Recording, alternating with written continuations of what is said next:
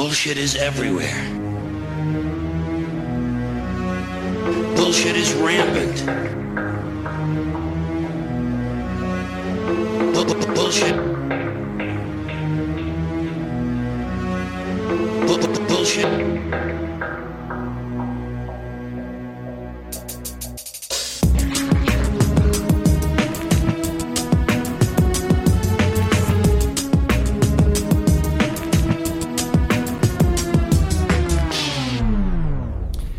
Hey, folks, welcome back to the Bullshit Filter Syrian Civil War, episode 1.16. This is, I think. So, uh, today it's just me, no Ray, because this is an interview I did when Ray was, uh, I think, on a plane to Australia a few weeks ago. It's an interview with a chap by the name of Muhannad Saker. Um, Muhannad is uh, a Syrian from Lattakia. Uh, he's Alawi. Uh, he's currently living in uh, Europe, I think. Can't remember. Norway? Yes, Norway. Um, studying in Norway. He's a software engineer, 36 years old.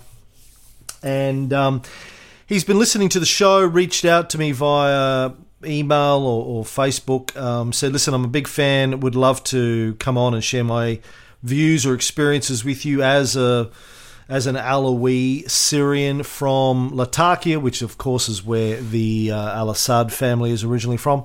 Um, so we came on, we had a chat.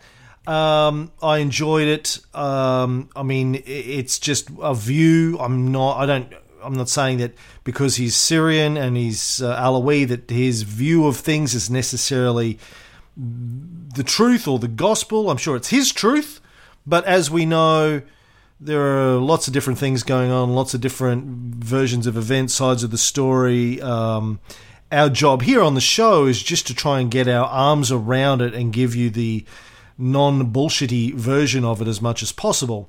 But I think it's a terrific opportunity to talk to somebody from this part of the world who lived through at least part of it. He was there up until I think 2014. Uh, I think he was in Damascus anyway in 2014.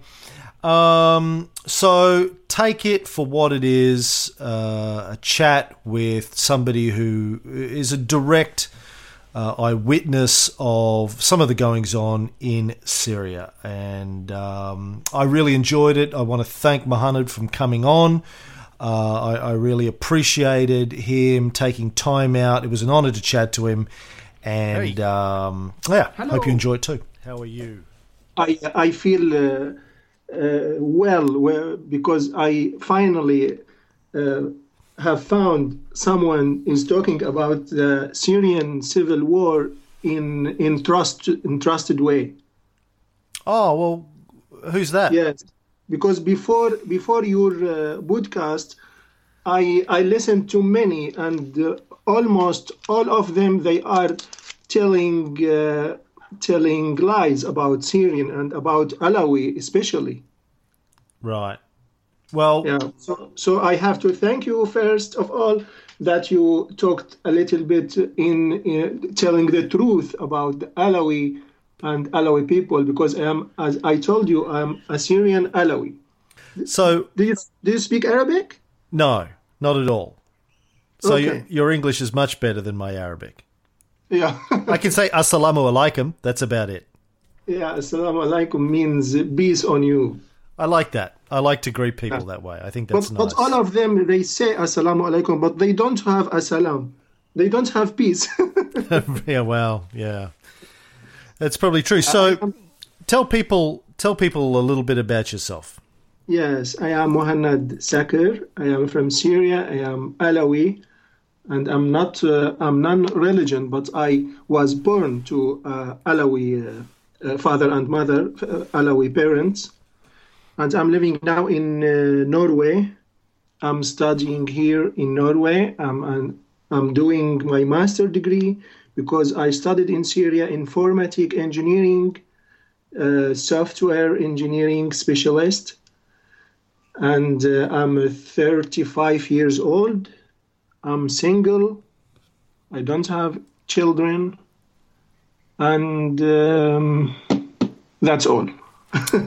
How long have you been out of Syria? How long have you been away? Yes, I, I traveled out of Syria. I think in the at the end of 2014. All right. So I I have been here for almost three years. And where were you living before 2014?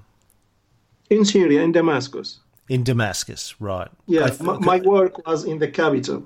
Because I think you told me in your email that you were uh, from the Lattakia region on the coast. Yes, my, I'm an orig- originally from Lattakia, but I worked and lived in Damascus. Right. Okay, and you, you still have family over there, I imagine? Yes, in Lattakia I have a family. My father uh, is dead, and my mother in life. Um, and I have uh, three three brothers, smaller than younger than me, living there. Right. And uh, have they been caught up in the conflict?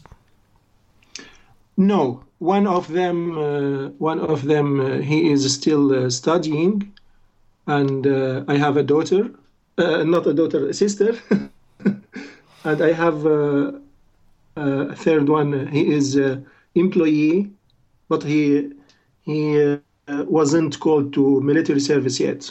Right. Okay. Well, that's good so far. So, Mohammed, how much of the Syria series that Ray and I have been doing have you had a chance to listen to so far? Oh yeah, I I heard I think uh, until uh, podcast number eight. Okay. So I have I think uh, six uh, more. I didn't uh, uh, listen because because as I told you, I was doing my exams in the June and in May and June. Yeah. Yeah, but but uh, but certainly I will hear them. Right. Well, I I would love to know once you've caught up um, how you think we're doing in terms of telling a fair uh, version of the story, but. You know the, the the subject of the Alawite I find interesting. Like it's a, quite a difficult subject for me to research because there's not a lot of good information. I, I, I read a couple of books that talked a bit about um, where the Alawites come from, and, and I read a lot of you know forums with people debating it online, and a lot of journalism uh, articles. But seeing as you grew up uh, in the religion, um, around the religion, can you help us explain? from your perspective, what the Alawites are all about? Yeah, look, Ala, we, we call we call ourselves Alawiyin. Alawiyin means this plural, uh, one Alawi, many Alawiyin. So okay. Alawite, Alawite, I think it's um, it's a name for. Um, uh, infinitive, infinitive of the verb, or, or, or you can say that, but uh, but it's more correct to to uh, to say Alawiyin because okay. when you say Alawiyin, the, uh, everyone will understand you uh, completely. Okay. Alawiyin. We Alawiyin. we are Alawiyin. So mm-hmm. Alawiyin, as as my grandfather and uh, uh, old people told me, came from three different regions. First one is from Iraq, from Sinjar mountain. We call it Jabal Sinjar. Jabal means mountain. So first group came to Syria to the coast from Sinjar mountain. The second group came to Syria from Lebanon. Lebanon, we have uh, um, also mountains in Lebanon, and they came to Syria, to the coast. And the third group was in the coast itself. So they didn't come from anywhere. But I remember, I remember one story my grandfather told me before. Uh, in some period in the history, Usmani, Usmani, Turkish Usmani, came to uh, controlled Syria and all the nation Arab uh, and they killed Alawiyin very much. Uh, they killed thou- thousands of them. And one of the Sinjar mountains, Sinjar mountain, as I told you, from Iraq, came to Syria to help Syrian Alawiyin. So we have we have uh, some uh, some um, good ideas about Sinjar Alawiyin. We respect them; they respect us. So we have a very old relationships. Okay. And Yeah. would you agree with the people that say that Alawi is closely related to Shia? No, I will tell you this story. Just to close the window because the sun is coming to my eyes. yes. Look, when Hafiz al Assad, Hafiz al Assad, by the way, his name is Hafiz al Assad, not Hafiz Assad. Hafiz Assad is another family and another group in Syria, and they don't have any relationships to uh, any relatives to Al Assad family. Al Assad family is the family who uh, which controlled Syria. Al Assad, not Assad. Al Assad. Hafiz al Assad, when he when he controlled Syria in uh, 1970, he came to uh, some imam. Do you know imam? Imam is a Muslim uh, Muslim uh, degree to say that in Lebanon, and his name is Musa as-Sadr. Musa as-Sadr was was imam of Shia in Lebanon, and he asked him to say fatwa. Fatwa means a sentence or uh, or uh, something that people will accept definitely. He says he asked Musa as-Sadr to say that Alawiyin is a branch or is a small group of Shia. Why? Why Hafiz al-Assad asked him to say that? Because in the Syrian constitution, we have something that the president of Syria must be a Muslim. Mm-hmm. And Shia are Muslim and Sunni are Muslim, but Alawiyin before 1970, I don't think they are Muslim, and we are not Muslim. Hmm. and and now in this conflict, if you talk to any Alawi, Alawi, uh, single of Alawiyin, mm-hmm. if you talk to him and you say you are Muslim, it's like it's like you are saying something bad about him. Right. So, so we are not Muslim, in fact.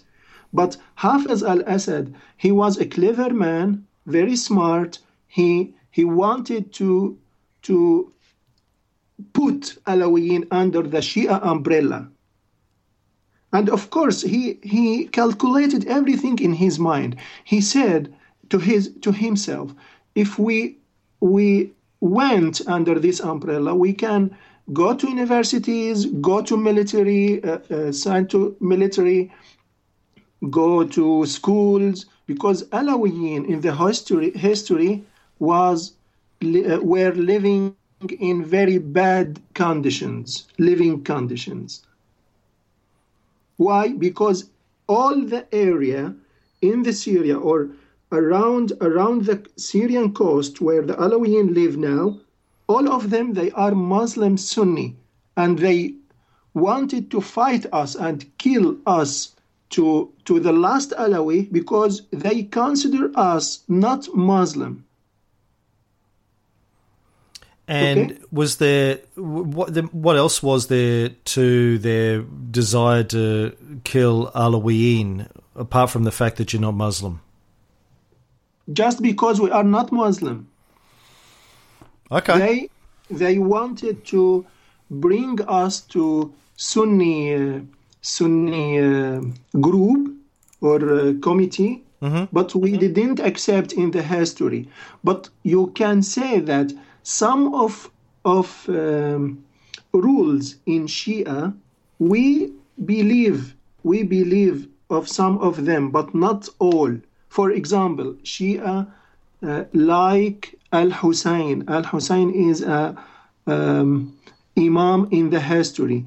Al Hussein is the son of Ali bin Abi Talib, and Ali bin Abi Talib is the cousin of the Prophet Muhammad. Al Hussein was a good person, and we liked his life and what he said before, but we don't believe in Al Hussein as Shia believe. Right. There, there are many differences between us Alawiyin and Shia, and until now, Shia trying are trying to pull us to the Shia, and Sunni trying to pull us to the Sunni, and we we don't like to go anywhere. We just like to be only Alawiyin. And so, what is your perspective of the family of Al Assad as somebody who was raised Alawiyin? What's what's your thoughts on the role that they played? Yeah, they are very bad. I can't say they are very bad. Uh, uh, but but the period of Hafez al-Assad, I accept that when you say he is a dictator, of course he is. He was a very very bad president, but he. Um, to, to say about Hafez al-Assad, Hafez al-Assad was very clever and smart in out of Syria. So his foreign policy was perfect, but inside Syria, he didn't care anything. He he didn't uh, he didn't ask someone about the education. He didn't ask about hospital uh, uh, healthcare or uh, transportation or uh, anything inside Syria. He didn't care about. But outside of Syria, his policy was very good because he he was a clever and politician, a, a good politician in my mind, especially when he talk, when he um, when we talk about his conflict with Israel, with his conflict with Jordan and PLO in Jordan, and when he uh, when his conflict with Turkey all of those problems he solved he solved them very easy and very in clever way. But inside syria living conditions was very bad very hard uh, in that 30 years that he controlled syria but but when you talk about alawiyin and the assad family assad family uh, after Hafez al-Assad uh, has died, uh, Bashar al-Assad came to the to the power, and his family um, spread spread very much. They to, they took everything. Rami Makhlouf, Rami Makhlouf is uh, Bashar al-Assad cousin, took uh, took the telecommunication sector in the Syrian economy he has a telecom mobile uh, company, which uh, which uh, its name is uh, Syriatel, mm-hmm. and we have another one. Its name is MTN. Those we have just two mobile uh, telecommunication companies in Syria, and those two are owned by Rami Makhlouf, and Rami Makhlouf is Bashar's cousin. Mm and we have many names from the from that family. Uh, by the way, Rami Makhlouf is uh, not from the Assad family, but he uh, mother of Bashar al-Assad, Anisa Makhlouf, has a sister, and this sister is the mother of Rami Makhlouf. So right. so so they not just Assad family. We have Makhlouf family also take advantage of the uh, ruling Syria by Assad family. So one of the things that we were talking about on the show in some of the recent episodes. So in the recent episodes, you know, we've caught up to 2011 and the the protests that started in Daraa and um, you know, yes, everything yes, that sort of happened after that. Um, one of the things that I've read is that there was a lot of support throughout 2011, big um, rallies in support of Bashar al Assad in places like Damascus particularly from the religious minorities, the Alawiyin, the Christians, the Druze, etc., who and the Shia, who were concerned that if the Al Assad family was kicked out, that uh, Syria would be taken over by Sunni groups and that life would get worse for the religious minorities. Can you talk a little bit about your perspective on whether or not that's an accurate depiction of what was going on in the in that year?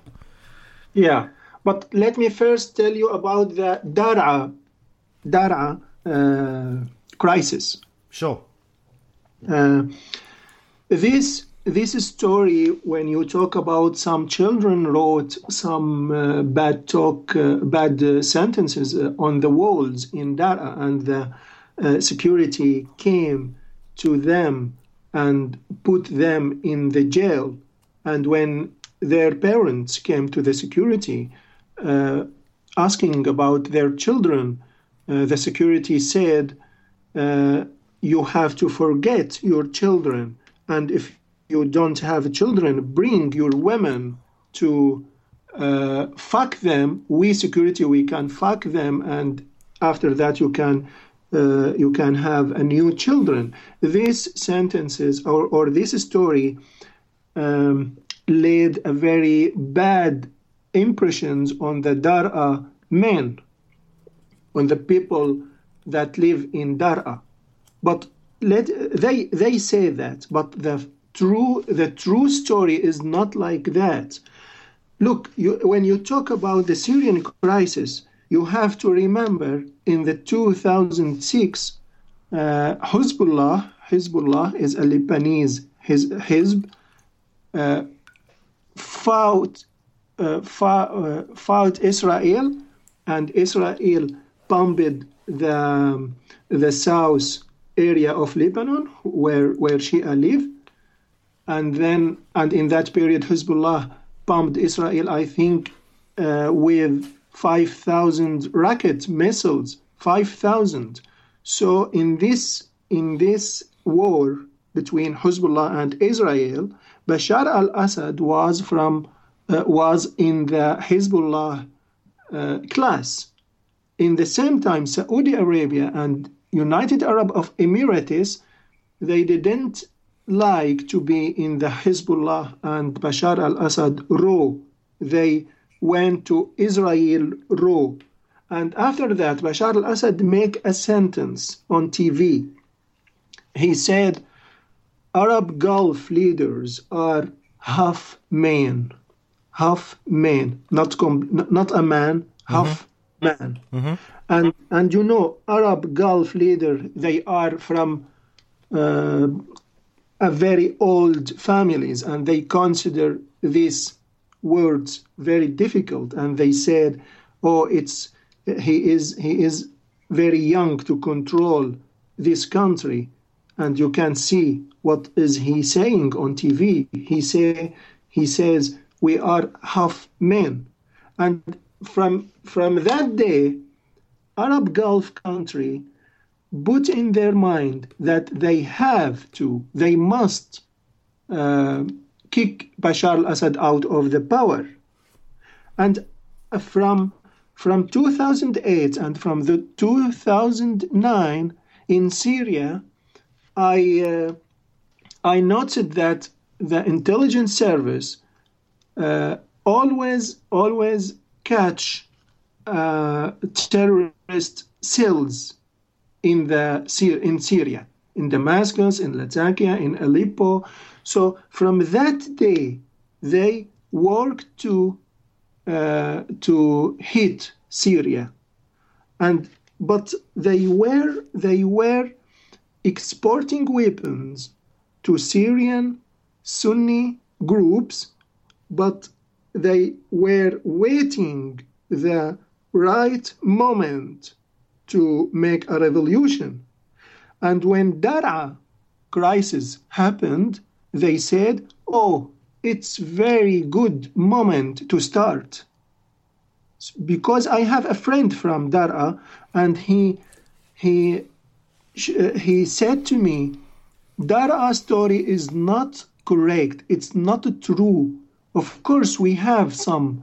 Uh, uh, it's happened that some children wrote something on the walls, but this is not the the mainly reason in Daraa crisis. Why Daraa? Because Daraa, were, Daraa was taking weapons from Saudi Arabia within Jordan. So this we we have to agree that this story is not true, and we have to think about the war between Hezbollah and Israel in 2006. Now, if you look inside Syria, if you take a look, you will find 90% of the people who has good positions in in government are from Sunni, not from Alawi. 90%. So you can't say you can't say that Sunni in Syria was in a bad situation. Of course not. We are 23 millions.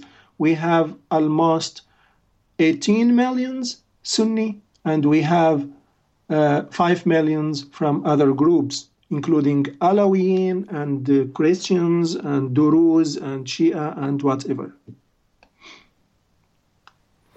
So, if I understand you correctly, you're saying that quite quickly after the incident happened at Daraa, the violence that followed was being caused by external parties. It wasn't uh, an internal affair, even quite quickly, you believe, after uh. So within March of 2011, do you think foreign um, influence was already uh, to be seen in in the the rising levels of conflict in Syria? Yes, exactly. Hmm. They were planning. They were planning to kick Bashar al-Assad out of the power, but they were waiting the the right moment. Which is exactly what Bashar al Assad claimed when he gave his first speech. I think it was at the end of March in 2011. He, um, from the very beginning, said that there were uh, foreigners that were causing trouble. And of course, most people in the international media uh, didn't believe him then. They thought that Yes. was just the standard excuse that um, Arab dictators come up with when they face internal uh, opposition. But as Yeah. as I've said on our show a number of times, there was a long history of internal uh, and external um, troubles in Syria, going back, you know, uh, I guess to the to the French occupation and even before that. Um, so it, it's easy to see that there is a precedent for both of those things possibly being true. Um, but you, you you think it was more externally influenced than internal. Yes, but let me let me tell you something about the French occupation. We Alawiyin have to thank France because before France, it was not allowed to any Alawi to go to the military school. Yeah. And in this period, because we were a military, yes, mi- mi- and in this period that France controlled Syria, I think 26 years from uh, from the year 90, 1920 to 1946.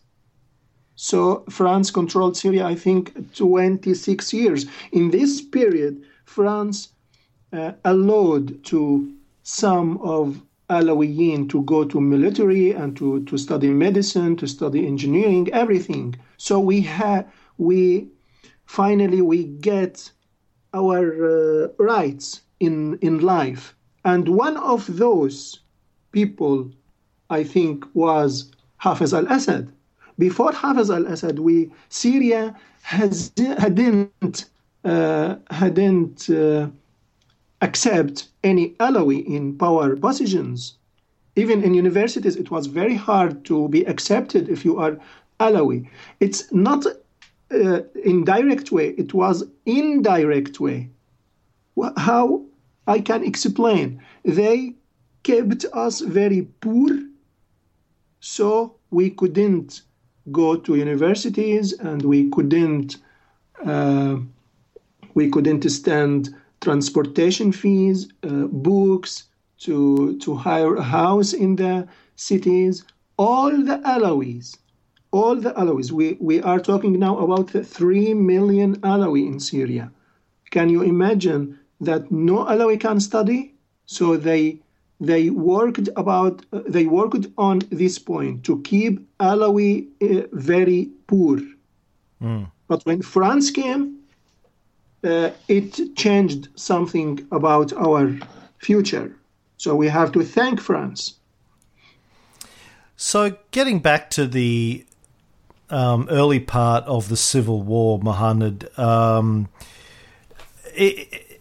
would you agree that the government's reaction in that first couple of months to the protests, whether they were internally or externally generated, was pretty harsh. I mean, we, we read that by April, May, June, uh, some estimates are that there were, I think, 1,200 civilians dead by April, 3,000 odd by June.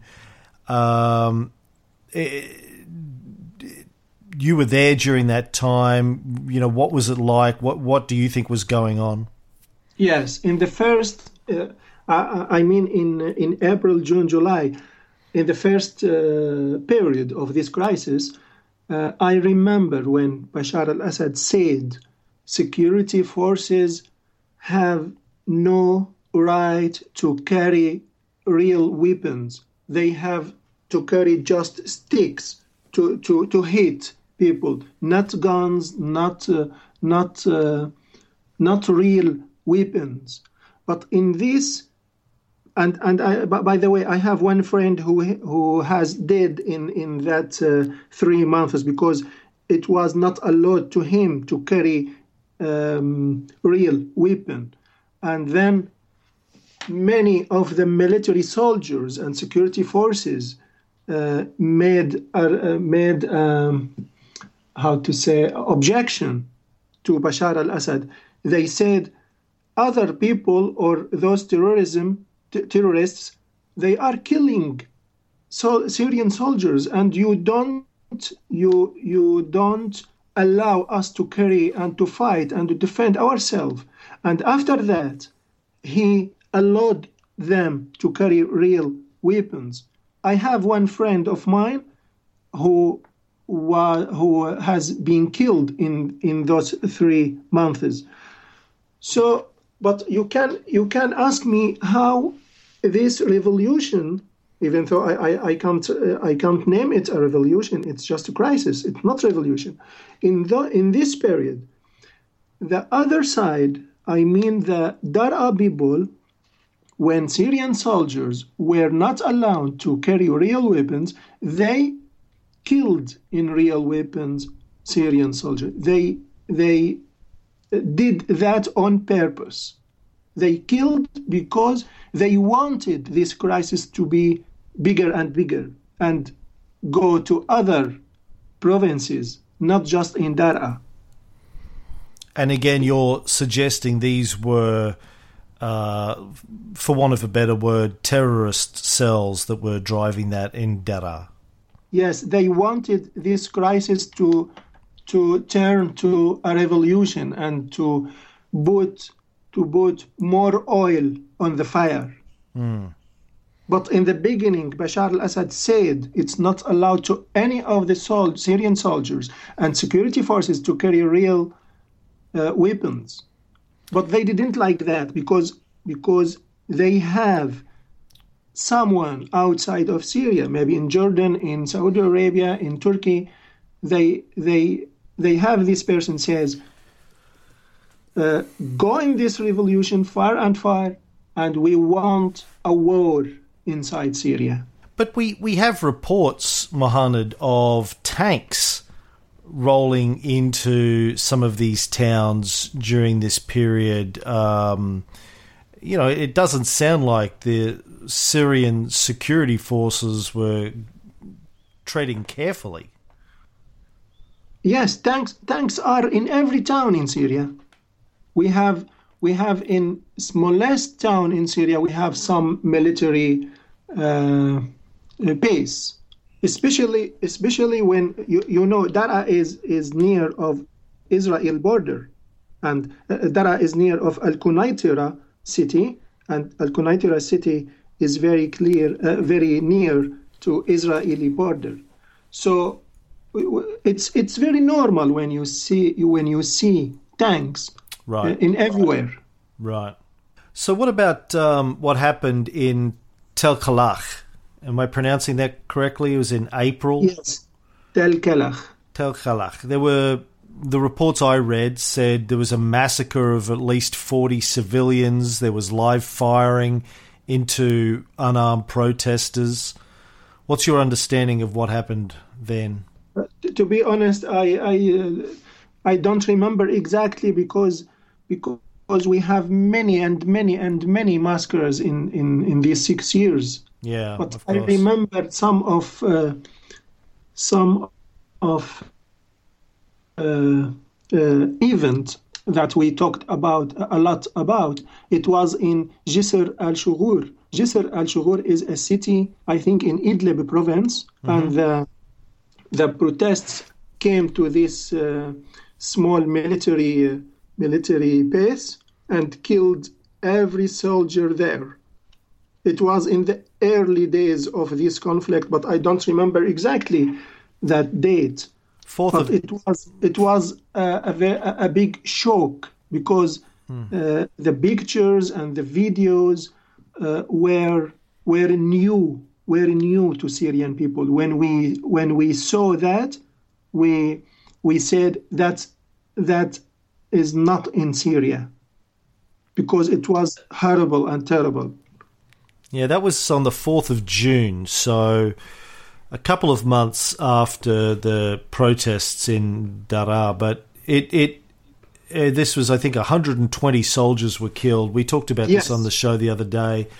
Um yeah, and and there's been a, a number of different stories about how that happened that were coming out at the time. There were uh, claims of terrorist cells. There were claims that the uh, some soldiers in the Syrian army had rebelled because they didn't want to fire upon civilians, and they'd been given orders to do that. Um, what's your take on what happened at Jisr al Shughur? Uh, yes, I, I think I think uh, that's right. But it was it was uh, um, a shocking news because I think it was the first massacre in the Syrian army. Uh, All of us was uh, all of us were very sad in Lattakia, especially because most of those 120 soldiers were from Lattakia and Tartus.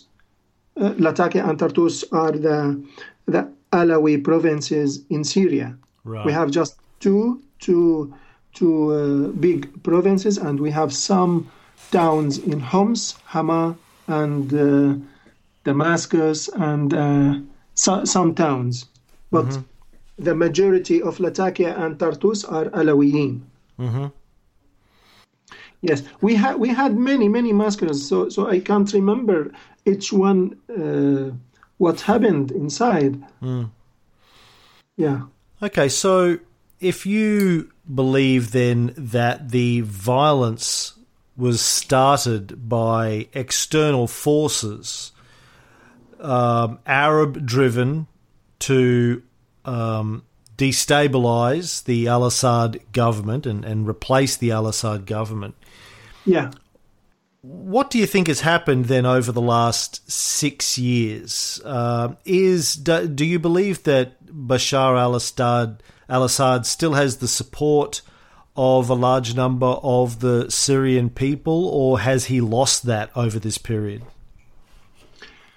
And now, after six years of this war, you are talking about the 12 million refugees outside of Syria.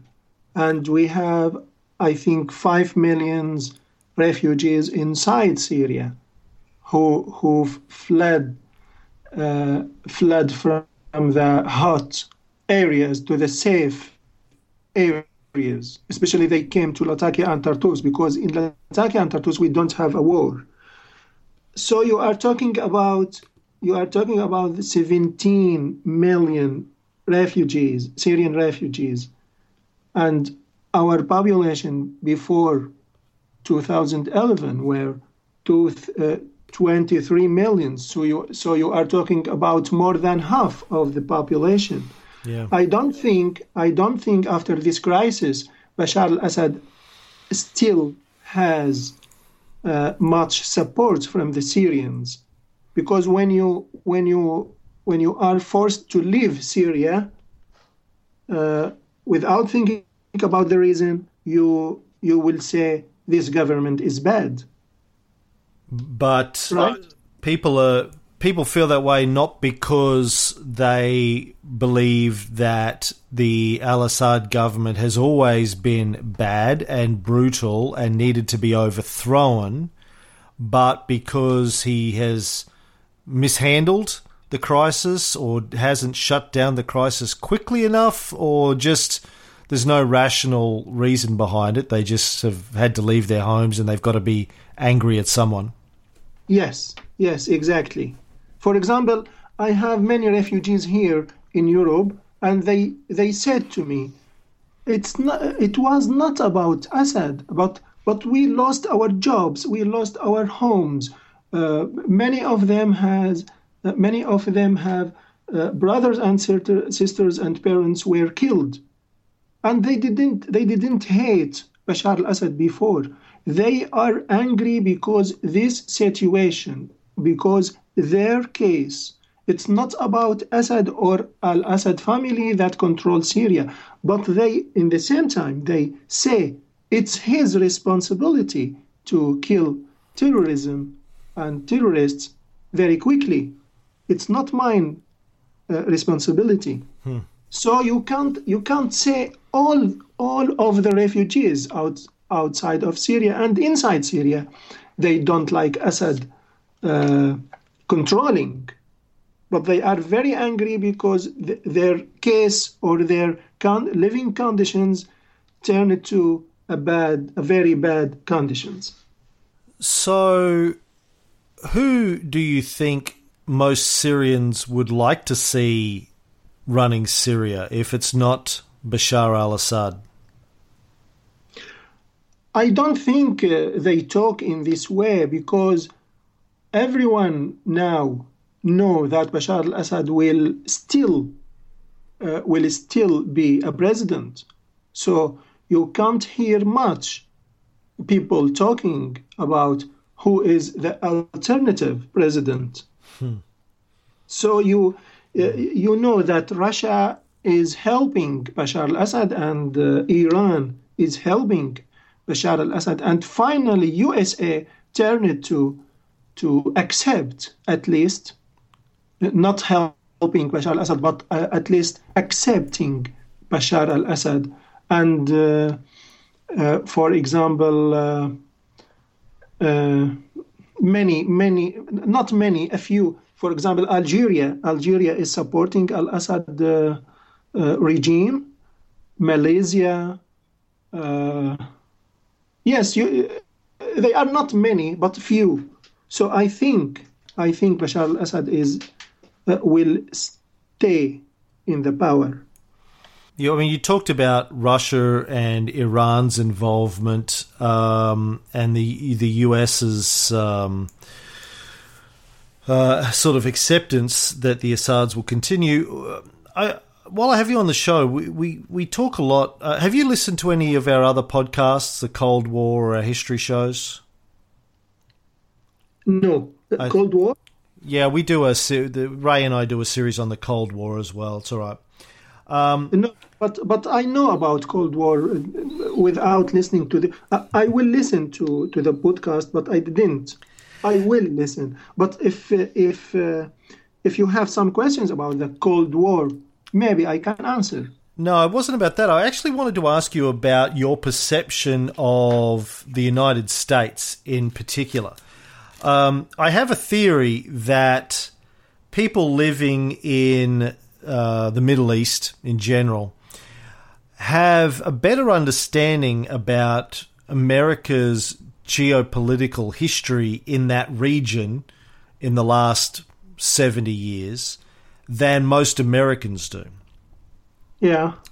Um, do you think that's true? And, and what do you th- how do you think people living in Syria perceive the United States and their role in that region?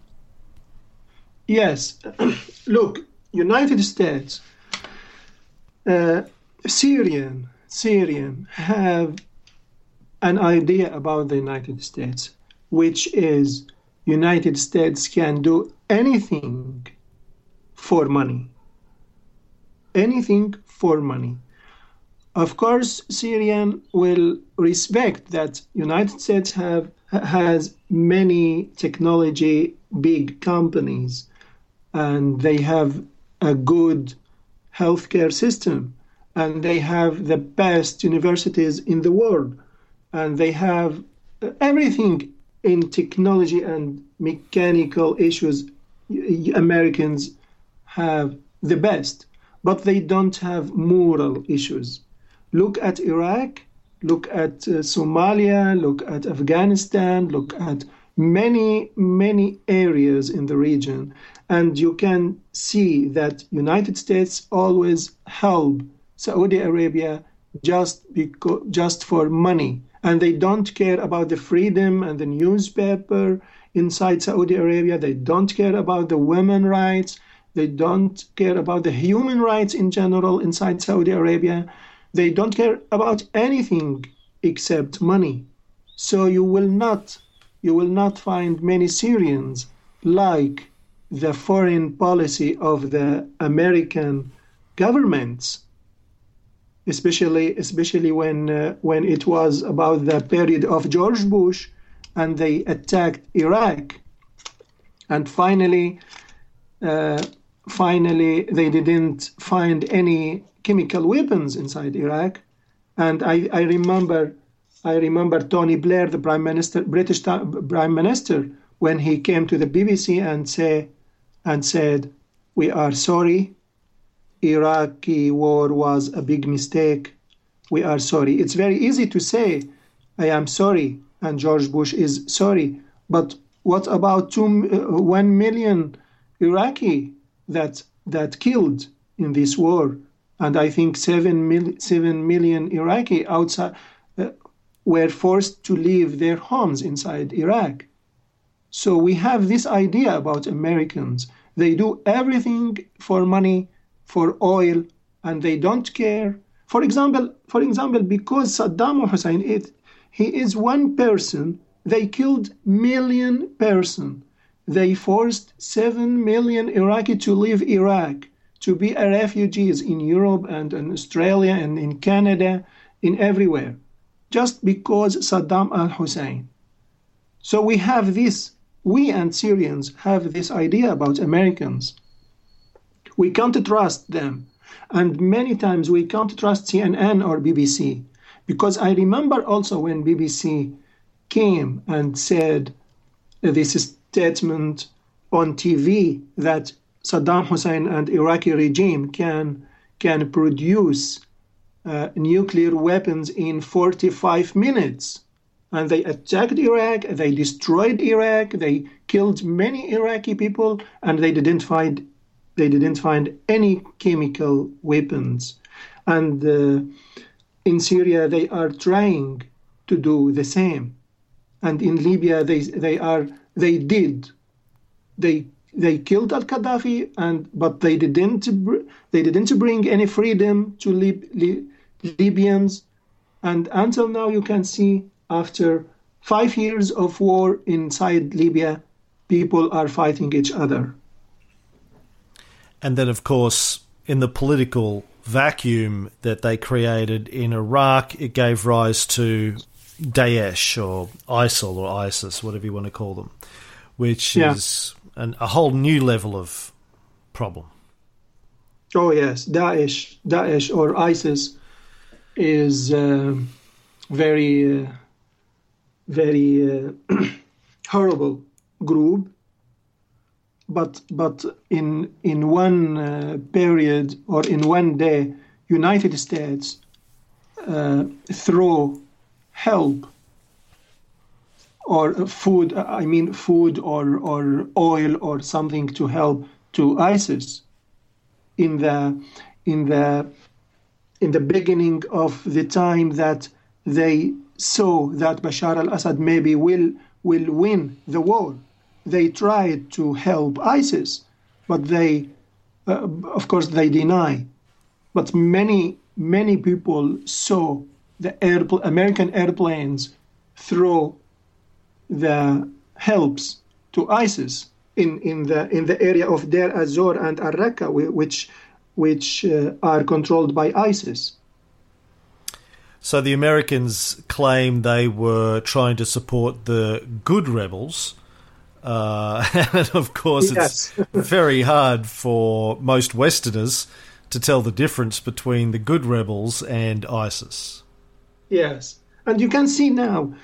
Now, I think yesterday or before, just one week before, uh, United States uh, drove a plane was flying in the area of uh, Raqqa, uh, not Raqqa, in. Uh, yes, yes, I think it was Raqqa, Yeah. Raqqa province, and this airplane was Syrian, and there we don't have uh, we don't have uh, many ISIS. So now United States and Kurdish people are in Raqqa. So if you are really fighting ISIS, why do you fight Al-Assad regime? they say we are fighting ISIS, but they are not. And uh, before I let you go, Mohammed, let me ask you about the claims that we hear in the West that Bashar al Assad has used sarin gas on the Syrian people. Do you believe that either or both of those claims, or either incident, is true that Bashar was responsible for the gas attacks? No, I don't think so, because uh, as as the people around that area told us, the uh, chemical weapons were in the rebels' stores, and the Syrian forces came, Syrian air forces came and pumped tho- that uh, that those stores. So the chemical weapons were already in the in their stores. They are not from the Syrian government side, uh, and and one thing I have to mention here that many of the gas attacks were were fabric uh, or were fake, were false. They, they found, or uh, we Syrian found, many videos are just uh, moved or filmed in in studio. They are not real. Many, many of them. But I believe, I believe that chemical weapons they are not from the government side because because one one thing can can prove that in that period government Syrian government or the regime Syrian regime was making successful or uh, was making success Yeah. so he he doesn't need to use those chemical weapons if he had Yes. So- and yeah, just one thing. Those rebels can do anything just to to do what they want. I don't I don't know if you saw uh, when they uh, slaughtered a small boy, a young boy. He was 12 years old, and he was also Sunni, not Shia or not Alawi, just because he is from uh, military, uh, not military. He was talking to the military by phone, so he, they consider they considered him as a spy. He was just 12 years old, and they slaughtered him by the by the knife. So you uh, we we we can we can say they do anything just to to do or to achieve their aims. So, just to be clear uh, about your personal views, Muhannad, what do you think of Bashar al Assad? Uh, you, you are t- you are asking about if he will if he will stay in the power or not, or his personality. Uh, do you think he's a, a good guy or a bad guy? Uh, I think he is not he is not qualified enough to control a country like Syria because Syria is a difficult country, is a hard country to control because we have many many many groups and each one each one is supported by some bigger group outside of Syria. So he is I think he is uh, he is uh, young to this task. But his idea, by the way, he is he is a doctor, medicine doctor, a special, uh, specialist in eyes diseases. And one day, one day I was in a hospital making making uh, checks, check my eyes, and suddenly I saw Bashar al-Assad is the doctor and this hospital is the Shireen Hospital. It's famous hospital in Syria.